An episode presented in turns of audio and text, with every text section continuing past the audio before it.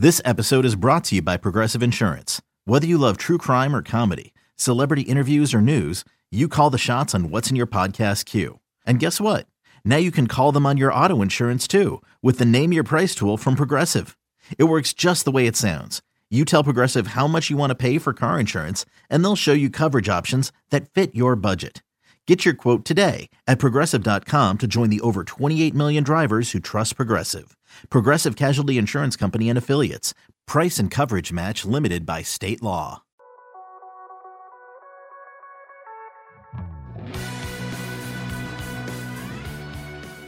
Welcome back to the MLB.com StatCast podcast. I'm your host, Mike Petriello, joined here by MLB.com national editor Matt Myers. We are 24 hours until the trade deadline, the perfect time to record a podcast because I'm sure nothing will change by the time you hear this. Uh, so many things we're going to talk about Felipe Vasquez and the future and whether the Pirates or not should trade him. Some interesting data on that. Uh, diving deep into Edwin Diaz and his problems because he is a big trade candidate right now. Uh, Matt has a short follow up on Luis Arraez, who has been uh, still pretty good since last week. I'm uh, going to dig into Marcus Stroman and some sweet spot information. A quick thing on Paul Goldschmidt. And before we do that, a quick apology on my part because I totally biffed a fun part of our show last week uh, I suggested that maybe a team should do what the University of Michigan did in the College World Series and have a DH in the starting lineup, and then uh, as the, as the previous day's pitcher, and then pinch hit for him. Uh, you can't actually do that; it is illegal. The Orioles and Earl Weaver did this many times in the early '80s, and specifically because of him, it was banned. You can't do it now. My bad. Thanks for nothing, Earl Weaver. Earl Weaver was so far ahead of his time. Uh, uh, I wish I'd gotten to watch him more in like in his his uh, managerial prime because he was all sorts of stuff like that. He was uh, he was leading leading the way on on uh, sabermetrically inclined strategies. Nerd Twitter would have loved Earl Weaver. I think well well ahead of his time. Uh, I want to start with Felipe Vasquez. You know, there's a ton of different names who may or may not be traded, and it feels like it changes like every 15 minutes. And we just learned that Ken Giles is not going to pitch before the trade deadline, so he is unlikely to get traded. Uh, that's because he's got some elbow soreness, apparently right. structural damage. But that's bad. That seems bad. Yeah, you know, if you're you wouldn't want to trade for him thinking he was a fix. Right. You would, you'd still have to go get someone else. Right. And then you think about some of the other relievers who may or may not be available. Shane Greene uh, is way outperforming his peripherals with his shiny ERA, so I don't know the teams are really going to be buying into that. And then you have a bunch of just kind of interesting guys like Chris Martin and Michael Givens. And, you know, Kirby Yates would be cool, but there's been no indication he'll get moved. Um, but Felipe Vasquez it, is the most interesting reliever right now, I think um, because he is an elite pitcher. He's someone we've talked about on this show for years. You know, for all of the guff that Neil Huntington takes over the Chris Archer trade, uh, deservedly, he also sniped Felipe Vasquez from Washington in the Mark Melancon trade. Like that's one of the best deals he's ever made. And part of the reason that Vasquez is so valuable, uh, he just turned 28 a couple of weeks ago, and he is under contract for several years at a very, very reasonable price. He is guaranteed only $12.5 million over the next two seasons, and then he has a pair of $10 million Total or team options the, combined. combined. And then he has a pair of $10 million team options for the two seasons after that. That is, for an elite reliever, uh, almost nothing. That makes him incredibly, incredibly valuable. And if you look at the StatCast metrics, he is also obviously uh, incredibly valuable. This year, he has a 264 uh, ex- uh, weighted on base, which is tied for 23rd of the 149 relievers who have faced, faced 150 guys. And if you look at over the last three seasons, he has a 210 ERA. He has the sixth best weighted on base of 124 qualified relievers, the 10th best expected weighted on base. He's really, really good. You probably don't need all the fancy numbers to know that, uh, but just in case you don't know that, I looked up his numbers on his pitches. His slider over the last two years, since the start of 2018, is the best slider of any reliever in baseball. He's thrown it 215 times. He's allowed four hits, all singles, one of which was a bunt. Anyway, I could do a whole show on how great Felipe Vasquez is. Here's the question uh, that I posed to you. His name has come up in trade rumors a lot. The Pirates correctly are asking for a ton. Uh, the big rumor is Gavin Lux from the Dodgers. The Dodgers correctly are saying no because Gavin Lux is hitting something like 800, 900, 1200 in AAA. That's like league average. It, well, it, no, like even still. Um, I don't think they're going to trade him. And then I have a whole bunch of reasons why I think they should. I want to know what you think. Should slash will they trade Felipe Vasquez? I don't think they will. It, it sounds like they, they don't they want to hold on to him because the, the, the, the, the Pirates have sort of been reluctant to do any sort of full scale rebuild in the last few years, and they still have some pieces who are kind of in their prime. I think they should kind of. I think they should trade him for the reasons that you mentioned. I am still not convinced that it will not come down to the. The Dodgers are the obvious fit. I'm still not convinced that at the end of the day, he will not get traded to the Dodgers. The question of whether or not the Dodgers will blink on. It won't be Lux. It could be Dustin May, who has been viewed as like a mini Noah Syndergaard type. Uh, it could be uh, Keibert Ruiz, who's another catcher behind Will Smith. And Ruiz is, is interesting in his own right. He does not have like great surface numbers this year, but if you look at his strikeout to walk ratio, they're like borderline historically good in the minors. I go back to the Aroldis Chapman trade. If the Cubs can trade Gleyber Torres for half a season of Aroldis Chapman, trading Gavin Lux for four seasons of at a very modest salary of Felipe, four and a half because Felipe Felipe Vasquez at a very modest sal- salary is totally reasonable. I don't disagree with you. I do think that the the Torres for Chapman trade has kind of come to be seen as an outlier. Like that hasn't really been repeated. But here's my question about Vasquez: the thing that makes him so valuable, aside from the fact he's just a very good pitcher, uh, is the contract. Right? He's under contract for four and a half more years after this. And I was thinking to myself, how often do we see elite relievers still be elite after four and a half more years? Because we've seen a lot of these guys like pop up and disappear really quickly. This is not a scientific study, but I, I kind of wanted to see like at a quick glance what we could find. So what I did was I went back to 2015 and 2016 across those two seasons, and I looked for the top relievers, uh, both by weighted on base and by Fangraphs WAR. And they're an interesting mix of names because, yeah, some of these guys are still good, and some of these guys you are shocked were ever good. Here's a sampling uh, of these names in, in really no particular order. Kenley Jansen, who's still good, not great. Andrew Miller, who's been sort of up and down. Uh, Zach Britton, who, you know, is probably still above average, but isn't elite anymore. Wade Davis, who I still think could be good if he wasn't in Colorado. Uh, Seung-hwan Oh, who had like a minute, and I think he just got cut the other day. He's hurt. Uh, Devenski, who has not really been that great over the last two years uh, Aroldis Chapman, who's still very good. Mark Melancon, who's good when healthy, hasn't really been. Uh, Pedro Strop, who's been very good up until like the last two months. Uh, Will Harris is pretty good. Uh, Carson Smith, who I totally forgot ever existed. There's a name. Uh, Dellin Betances has been hurt. Hunter Strickland hurt, not great. Nate Jones hurt. Luke Gregerson, uh, is he still on the Cardinals IL? I can't even remember if he's still on the team or not. Ryan Dull, bonus points if you know what team he was on. Oakland.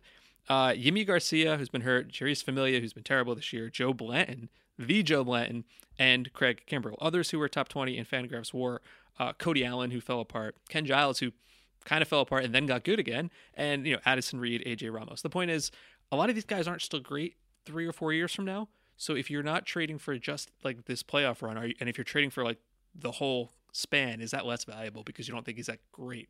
But he's still, even if he's not as dominant three or four years from now, there's still a very good chance he will be dominant next year and maybe the year after.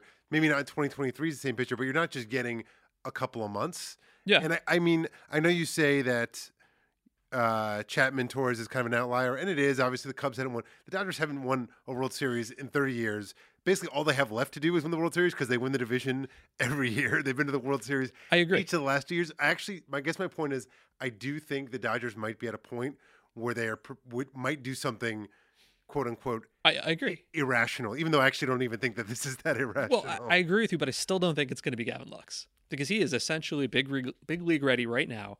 Um, there's a there's a non-zero chance i mean they just did this with will smith to catch right that they could call up lux and have him be their starting baseman and uh, starting second baseman in the playoffs this year. Because you look at their their infield right now uh, chris taylor's hurt Kike Hernandez is hurt. Austin Barnes, their catcher, who had been playing from second bases in the minors. You don't want Max Muncy really playing second base every single day. So this isn't like some far off 18 year old low A guy.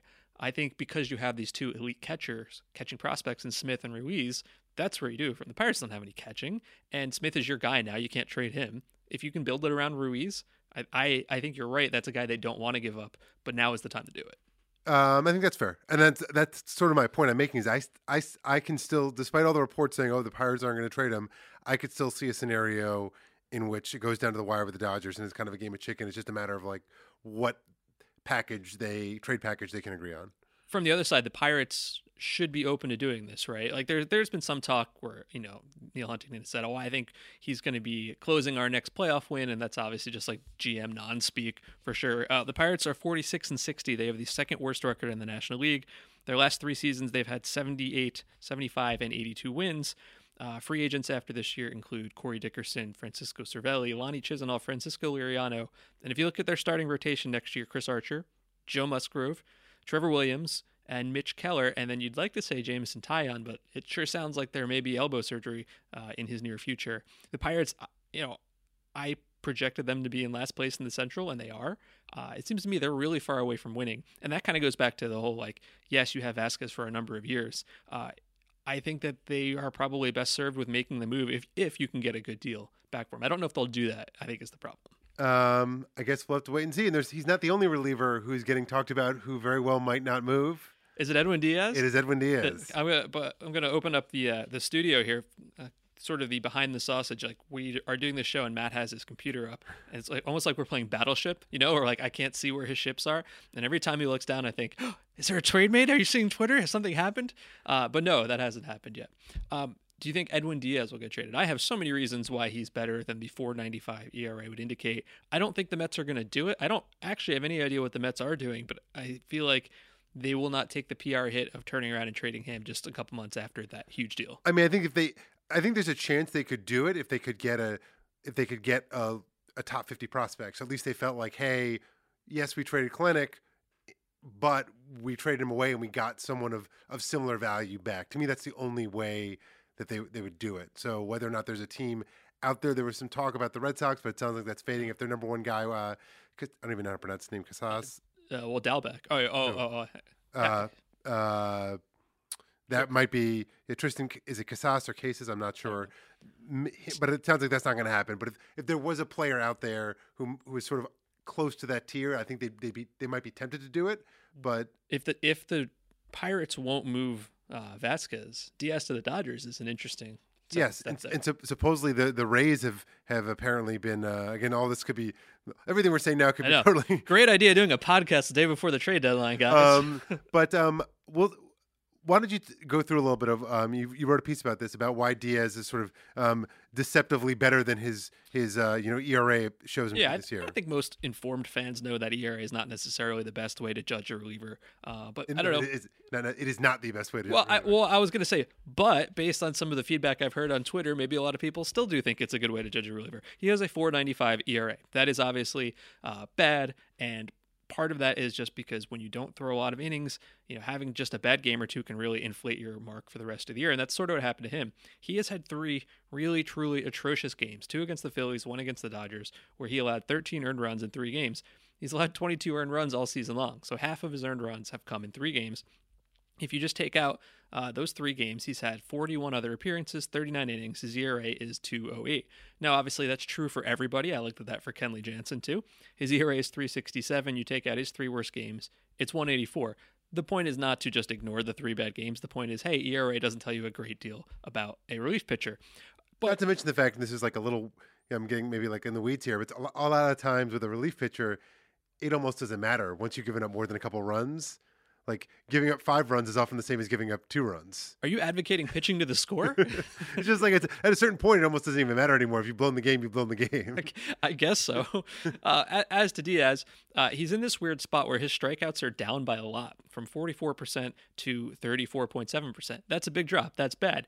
Uh, but that's down from second best in baseball to 18th best in baseball. So it's down from like amazing to still really good. It's still better than Ryan Pressly or Chapman or Adam Ottavino. Like it's it's bad to convert that 10% of strikeouts into non-strikeouts. Still very very good. And so I wanted to know why. He throws two pitches. He throws a four seamer and he throws a slider. Four seamer is still pretty good. Uh, the pitch velocity is almost identical from last year. When he uh, lets the ball get hit in the air, fly balls and line drives, the distance is actually down from last year 284 feet last year to 271 this year. Exit velocity hasn't changed. It's all about his four seamer. And while he has allowed 180 points more slugging on the four seamer, his expected slugging is only up by 20 points. Last year, he probably overperformed. This year, he's underperformed. That's an important point we'll get back to in a second. The problem here is about his slider. At his best, his slider has been arguably the best pitch in baseball, and it has not been at its best uh, this year. If you look at the last four seasons since 2016, his batting average against his slider was 141, 144, 129, 321 this year. Uh, that's worse. His strikeout rate went from 56% to 46% to 56% to 28%. Obviously, that's worse, um, but not for any of the reasons you would think. Velocity's not down, spin hasn't changed, movement, extension, none of that's changed. What has changed is the location, and I tweeted out what I think was an interesting heat map about this. 34% of the time last year, he threw his slider in the strike zone. This year, it's up to 46%. It used to be a pitch you would bury in the dirt and get chases. Now it's kind of more of a hittable pitch. As you would expect, it's getting crushed. Uh, the slugging percentage against it has gone from 234 to 571. Now you could argue a bunch of different things. You know, whatever uh, is happening with uh, you know the ball, does that affect his grip? Does it matter that his catcher is a weak framer at the bottom? Wilson Ramos is baseball's weakest framer at framing low pitches. Last year in Seattle, Mike Zunino was top five. Is it about confidence? Is that a plausible effect? I mean, you you follow the Mets pretty closely. Is this a thing that uh, could be happening to him? It right now it definitely seems like um, there's less confidence in the slider. In that game uh, against the Pirates on Saturday Sunday, he came in like they they were winning like by five runs, and Tyler Bashlor gave up a couple runs. They brought him in. He actually ended up giving up a home run, and then to close out the game, it was basically only fastballs. He gave up a home run on a slider, um, and then it was like only fastballs, and it definitely seems like that that that could be it could be a confidence issue at play. So his hard hit rate is way up. Last year, thirty five percent. This year, it's up to forty four percent. That is uh, one of the worst. Three hundredth out of three hundred and fourteen pitchers. You're gonna be so happy I did this. 302nd is Luis Perdomo. I found a way to get him into the show, not necessarily in a positive way. Um, so, what we've had so far is that he's missing fewer bats and he's getting crushed. Those are all very bad things. However, he's getting crushed by unfortunate outcomes, however you want to phrase that. He has a 398 batting average on balls in play. That would be the sixth highest in the entire history of baseball. so that tells me something. Hey, that's weird. Uh, and there's two reasons you would have a high BABIP. One is if you're getting crushed, which okay, he is. Um, but one is if you know balls are finding grass, and whether that's bad luck or bad defense is up to your interpretation. However, he has uh, a 398 BABIP and he has a 344 expected BABIP based on combinations of line of exit velocity and launch angle. Uh, the gap between those two numbers is baseball's ninth highest. One of the guys who's higher, Jeurys Familia, another Met. We know the Mets defense isn't very good, and especially on ground balls. This is my favorite one. He has allowed a 514 batting average on ground balls. That is the highest in baseball. His expected batting average on ground balls, 344. Um, we we have noticed recently that Amed Rosario has played much better defensively, but for most of the season that wasn't true. Uh, Alonso has been fine, but not great. Uh, JD Davis hasn't been strong. This is not a good Mets defense. Um, and then the final takeaway here is he is still above average. If you look at expected weighted on base, which we use for quality of contact and amount of contact, last year his 215 mark was third best in baseball. This year, his 274 is 44th in baseball, but still 86th percentile. So it seems to me this is a combination of a guy who isn't throwing his best pitch in the same way for reasons and is getting hit a little bit harder. And then on top of that, is getting hurt by unfortunate outcomes or bad defense. This is a long way of saying he's still very good. And if you get him on a team with a better infield defense, potentially a better catcher, I feel like he could still be an elite asset. Uh, yeah, in fact, you know, I am I am checking Twitter as this, this goes on, and uh, there was a, a, quote. I guess Alex Cora is doing his pregame uh, uh, availability, and Chris Cotillo, uh, one of the Red Sox beat reporters, tweeted out. Alex Cora said he's taking a more active role in deadline in deadline preparation this year after sitting back and listening a year ago. Teams are going to make trades. We have to be patient. And as a few people have pointed out, uh, Cora has been vocal. He had Diaz as his closer when he was the manager for Puerto Rico in the World Baseball Classic that he has been vocal in wanting to get Diaz. And what's interesting about Diaz for the Red Sox is that they don't. It's been well reported that they don't want to go over the luxury tax or over the next like uh, competitive strike. They're already over one of them. Over yeah. one of them. However, Diaz is still pre-arb, so he actually doesn't make a lot of money. So I think they would might be able to make a trade and f- stay under that number for Diaz, where some of the other higher price relievers they wouldn't be able to do that. So that's in many ways he's sort of a, a unique fit for the Red Sox, and they have a lot of big money players coming off the books next year, notably Rick Porcello, possibly JD Martinez if he opts out. So going into next year, they actually would have a lot more flexibility to make it work when Diaz hits uh, arbitration. At this point, I, I'm of the belief the Mets shouldn't trade him. I don't think they should trade him or Syndergaard. I kind of think they should just play out the season. Well, I mean, we'll get to Stroman in a second, but yeah, if you're acquiring Stroman, you kind of have to keep Syndergaard. I have literally no idea what they're going to do. I couldn't even begin to tell you. We'll get to Stroman in a second. I'll yeah. do. I want to get a uh, a brief. A brief aside about Luis Arraez, which will actually be a segue into Stroman. Just you wait. Um, last week, you know, we were talking about Luis Arraez, and he was uh, this interesting young player for the Twins, rookie, who's uh, playing very well right now. He's at 368, 442, 471 with 18 strikeouts, 18 walks, and 11 strikeouts in 156 plate appearances. And we are kind of marveling at how he was doing it because he has one of the lower hard hit rates in baseball. And uh, silly me, I just speculated instead of checking the numbers. I said, "Oh, he must be." My guess is he's really good at you know, kind of getting it in sort of the the sweet spot on the bat in the in you know the good the good launch angle zone. I probably said it more clumsily than that. As it turns out, we have a number for that. We have a number for everything on um uh, on the baseball savant leaderboards now we have something called sweet spot percentage which is essentially the percent of batted balls between 8 and 32 degrees which is you know everything from low line drives to like uh, yeah, th- think of well it, struck fly balls. Think of it as the uh, as the hard hit rate of launch angle, right? Because you can look at average launch angle and average exit velocity, but for hard hit rate, and this is sweet spot percentage. It's just regardless of how hard you hit it, where are you likely to get the best outcomes? And as Matt said, between 8 degrees and 32 degrees, and the MLB averages this year are impressive. If you just do that, forget how hard you hit it, just do it there. 610 batting average, slugging percentage of almost 1200, and a weighted on base of 732. You hit it higher than that, pop ups usually, your weighted on base is 155. Hit it below that, lousy grounders, your weighted on base is 229. It's like the best thing you can do is to hit it uh, in those angles. Uh, and Luis Arraez is doing it, as you speculated, uh, correctly so, very well.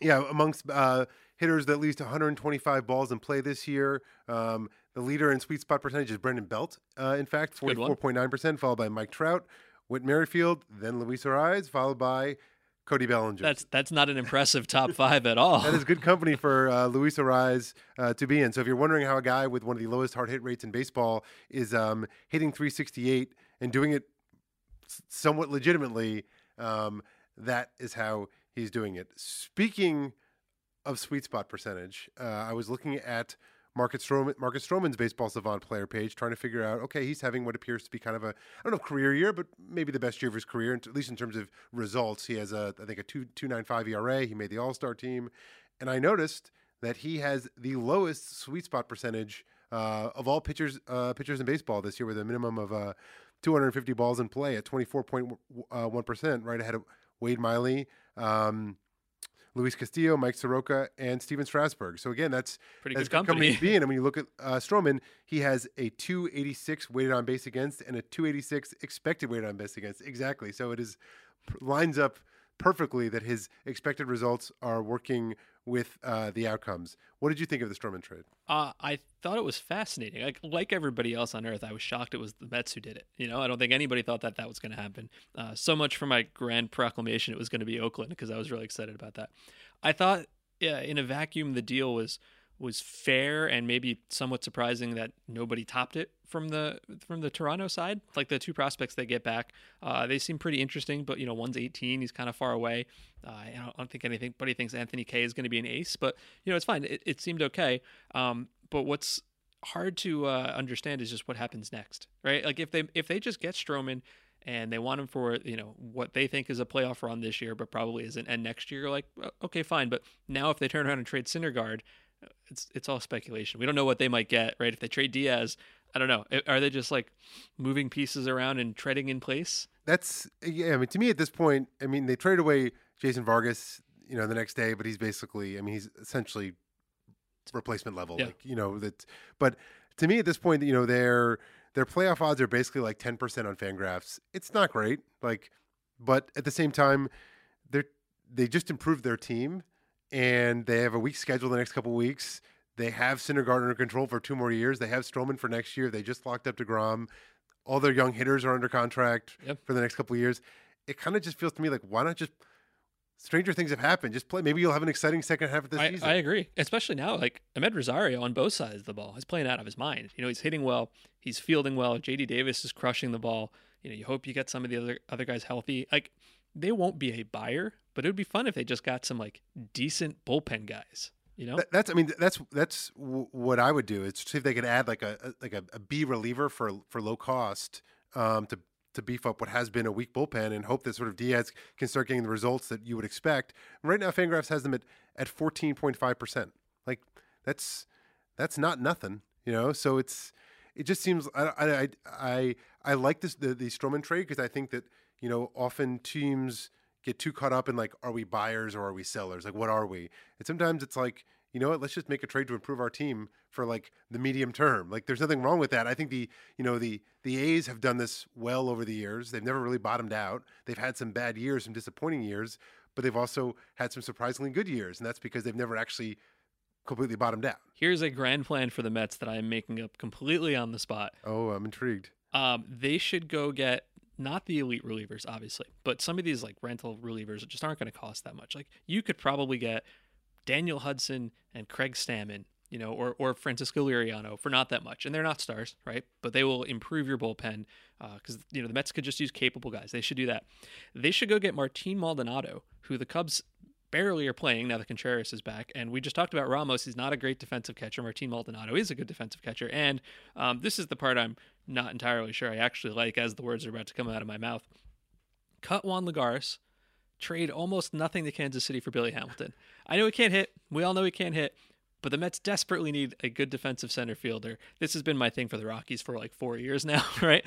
I don't. None of this will happen. They will probably end up selling somebody. But I think if you can kind of like make it interesting without you know blowing up your remaining prospects to go quote unquote all in, uh, and don't trade Syndergaard. You can't do that if you're doing any of this.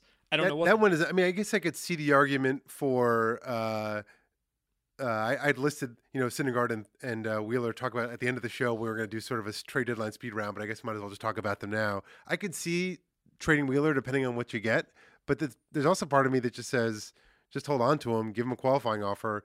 Your pitching staff for next year is going to need to go out in free agency anyway and get some guys.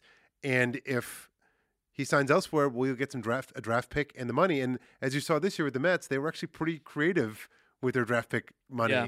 But, so but, I don't know. But, but they'll hang on to him and then not give him the qualifying offer. That's well, that would be that would be that would be foolish. Unless, of course, he was you know like seriously hurt or something. Well, but of course, listen. If you're going to trade Syndergaard, you might as well trade Degrom too. Let's get weird. All right. Oh yeah, and um, that, the one thing I wanted to mention also while we were talking about um, um, sweet spot rate is another discovery I made while I was kind of looking this stuff up, and I thought it was relevant. It's relevant to the NL East because one the team that probably fascinates me the most on the pitching side this year is the Braves because I think that their pitchers, a lot of their young pitchers have. I mean, Soroka's been great.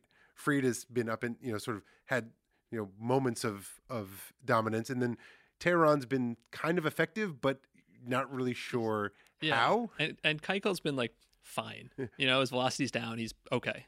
But one thing, so I started looking at the um uh the barrel barrel percentage, uh, barrels uh percentage uh, relative to balls in play, and the top two in baseball this year are Braves. Um, Max Fried and Mike Soroka, which I thought was interesting. And then I also noticed that Julio Teheran is one of the ranks among the top in uh, top twenty in uh, uh, sweet spot percentage. And we've talked a little bit before about how the Braves brought in Mike Fast from the Astros, to sort of the sort of the the, the pitch guru, the pitch Pitch FX or now whatever, well, for artist formerly known as Pitch FX Guru, and I've been really interested to see some of the um, success that their pitchers have had, and starting to think more of the Braves as kind of a cutting edge team in a way that we never did before. Because of the guys like Soroka and Fried. and, and because of I mean, just you know, now like to a certain extent some of these front office people kind of have identities and they switch teams and you see things change in front offices and the, you know the braves were never really considered a cutting edge team in any way but then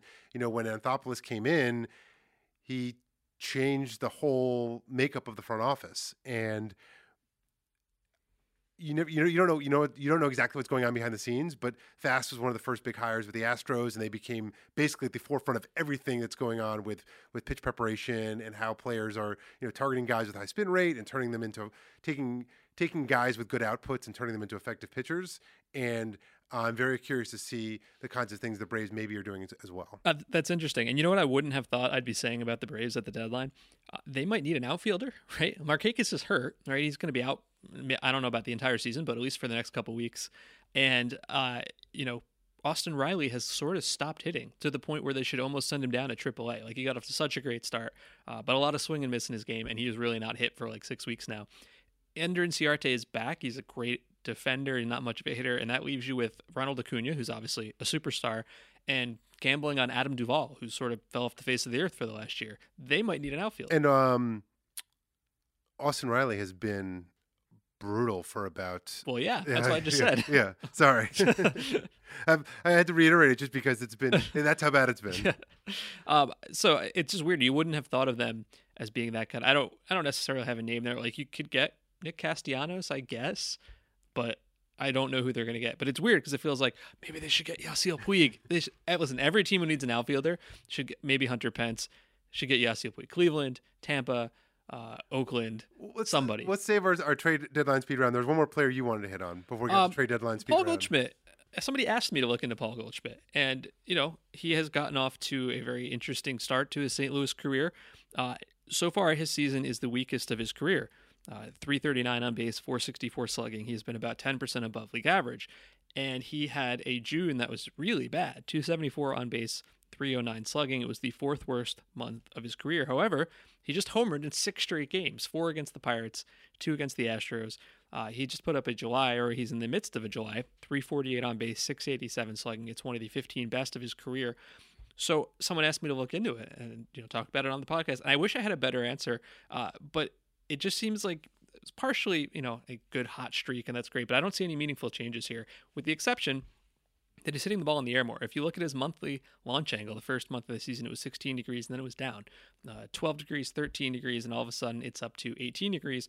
You can see that really well, by the way, in the uh, rolling charts that we have on Baseball Savant. And uh, Daren Willman put up a new tool that really helps you look at the rolling average leaderboards, um, which helps you get a lot quicker to guys who are really hot or really cold. They're very cool. I suggest you check them out.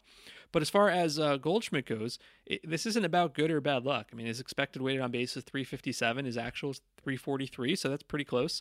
Uh, and he's been dead on the last couple years. You know, the last two years, his, his expected was 404 and 384, and his actual was 400 and 390. And if you look at him this year, his hard hits down a little, his walks are down a little, strike up, strikeouts are up a little. Um, it's nice that he's elevating the ball a little more. That helps, but I don't see meaningful changes here. I still think he's a good, solid player, uh, but I'm having a hard time finding the superstar that we once saw. The Cubs, or the Cardinals, by the way, are tied with the Cubs right now, 56 and 49. They need, I guess, another starting pitcher probably. I don't think Zach Rosscup from the Dodgers is going to do it in terms of left-handed relief. Um, but the Cubs are, you know, full of their own problems, and the Brewers are like right there as well. This this is going to be, I think, the most fun uh, race to watch for the rest of the year. Uh, no question, because all those teams, like you have a couple teams fighting for the division, then a couple more trying, uh, another one fighting for the wild card. It's it's uh, it's it's the most compelling. Um, so you wanted to uh, talk about some of these guys on our big list here. We have a big list of trade deadline guys. Obviously, uh, we're not going to get to all of them. Uh, is there someone that you don't think is going to get traded, but that you'd really like to see traded? I have an answer to this, uh, so I'll go first. Fran Reyes. I don't. Th- I, there's been rumors. I don't think they'll actually move him, but it would be super fun to see him go somewhere where uh, everybody could just watch him mash. Uh, that's a good one. Uh, Whit, Whit Merrifield for me, just because I think They should trade with Merrifield. What are you guys doing? Whit Mer- uh, Joe Sheehan's been talking about this on Twitter all day. Uh, Whit Merrifield of the Cubs makes so much sense. sort of. I think it does. Well, it does in the sense that they could desperately use a guy like him. It's just that if they decide they're going to make him available, which I don't think they will, they're going to ask for the sun and the moon, and I don't think the Cubs have the farm system to do it. If he's available, someone else can do better. I guess that's probably true. The, pro- the problem is trading position players at the deadline. It's always tough to sort of. I guess Merrifield can pl- he plays outfield too, so you can Yep. you can fit him in a couple couples in se- in the second base or in, in right field. So he's got that going for him. But um, that's he's he, to me he's sort of like Vázquez with the Pirates, where it's like okay, this is I don't see Merrifield having much. His trade value will never be higher. He's 30 years old. Right. He's in the middle of a very good year. Even this offseason, it's like, uh, you know, I don't know. Like, It's, it's, it's and the and, and the Royals feel like they're at least two or three years away from being relevant again. Exactly. Well, that's. I mean, and the fact that he's a little bit older, actually, I think hurt. I think that might be hurting his his the the Royals probably the, the problem with his perceived value for the Royals is probably out of whack for that reason. I saw a rumor uh, on Twitter today uh, from someone reputable. I can't even remember who that said the uh, Astros were still in interested in Trevor Bauer, which you know we know there's a lot of history there between you know those two teams, uh, between Bauer and the Astros, uh, and for that reason I have a hard time seeing it happening. But also there's a pretty decent chance that Cleveland and Houston could face each other in the playoffs, right? Like if Houston's the number one seed and Cleveland wins a wild card game, or if they end up being like the number two, number three uh, seeds in the ALDS, now you're facing off against one another. And I'm sure the front offices are thinking about it like that. That seems unlikely at best to me that that actually happens. I mean, for the content, hashtag content, that would be really funny. I, I can't see that happening. Uh, no. Um, not gonna. I, I mean, I could see. I've been waiting to see the Indians try and flip Bauer to a team that might be able to give them a rental starter back plus something else to sort of fill the spot in the rotation. That's so, interesting. Like, so I thought, like, like one of Zack Wheeler, Tanner Roark, like you could trade him, fill a spot in the rotation with another like big league caliber pitcher, and then also get something else back to kind of cover, you know, the the fact that Bauer's not a rental, but these guys are. Um, but I don't think that's going to happen. I kind of think the Indians will just end up holding on and hopefully adding Yasiel Puig. Some somebody needs to like he's been hitting so well as we've talked about. What do you think is going to happen at the just like a general overview of the trade deadline in the sense of I think we both agree we're going to see a ton of mid-level relievers traded. I think I think that's especially true because there's no August waiver period now. So if you just want depth, if you need a backup catcher or whatever, now's the time to do that. So I think we'll see a ton of those little moves. We saw David Phelps get traded today. Yeah, exactly right. Like you know Maldonado, whatever.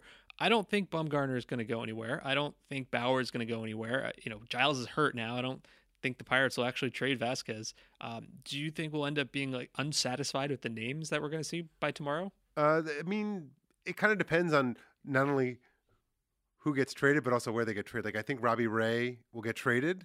You know, it'll be more interesting if he gets. It'll be a little spicier if he gets traded to the Yankees. Um, same with Mike Minor. I think actually Mike Minor He has a limited no trade clause, so I don't know exactly if, if the Yankees are on it or not, and if how it's not public what his list is. I think he's got ten teams, uh, but to me, Clint Frazier for Mike Minor makes a lot of sense because Clint Frazier should get traded to an AL team.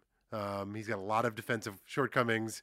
I mean, the the Rangers, Hunter Pence is basically has been their DH, and Shin-Soo Choo has been their DH. Like they could actually bring in Frazier for next year and have a guy who could be like a DH, sometimes Yeah. outfielder. He'd be a really good fit on that roster. Un- unless that guy is already Willie Calhoun. I guess that's true. He's not much of an outfielder either. I guess I guess that's fair. But I w- there was also rumors of Frazier to the D-backs for or a Ray, Ray. and I- package. I, just don't. I, I Frazier in the NL seems like he's going to hurt a lot of his value by having to play the outfield. Robbie Ray, I don't see as a huge gain for the Yankees for this year because he's not someone I'd feel great about starting a playoff game because he's just so so. He, there's always the risk he's going to just like flame out in the second inning. And if I'm the Yankees, I'm paying a premium for him. Granted, he's not a rental, so I guess you could slot him into the rotation next year, take Sabathia's slot, but it just doesn't feel like he's enough of an upgrade to pay any sort of premium asset to get. And he would probably cost a decent asset to, to bring back. Yeah, he's interesting because he's so wild that he can't go deep into games. But if you're a team like the Yankees, maybe you don't care about that so much because. But you might be right. Maybe Cashman just says, you know what, forget it. I'm just going to get three more relievers and make my bullpen of doom. It's going to be great. You know how what I would how I would like Ray utilized on a team like the Yankees would be behind an opener That's Like, fun. in a playoff game if they were like, you know, we're actually Chad Green first inning. Here comes Robbie Ray, and then Ottavino and Chapman, and and don't forget they will probably at some point get back Betances and Severino, who may both be working out of the bullpen. Or or you know we say bullpen as though it's like a one out job. Maybe you know Severino's there for two innings, right? Um, yeah, and we saw. I mean, we saw last year with the Red Sox, who got very creative with how they used their starting pitchers in the bullpen, and it was basically what carried them through to the uh, to the World Series. So teams are gonna teams will definitely follow suit. They've seen they've seen it works. That that might be the Dodgers again. Although I, I do going back to the original point, I think you're right that if there is any time to kind of break the mold and say I'm going to trade a guy I don't really want to trade, it is probably now for the Dodgers, and it is probably for Vázquez, which means I've guaranteed it won't happen. I guess we'll, we'll find out. Hopefully, by the time you've listened to this, it there it still it still holds up. uh, tomorrow, so we're recording this on uh, Tuesday afternoon. Tomorrow is the trade deadline, and there are a lot of day games. So Hug Watch will be in full effect. Uh, I think there are four or five games happening right Oh, around the deadline. It's, it's wild. It's gonna be a scene, man. Uh, thanks for listening. This is the MLB.com Statcast podcast.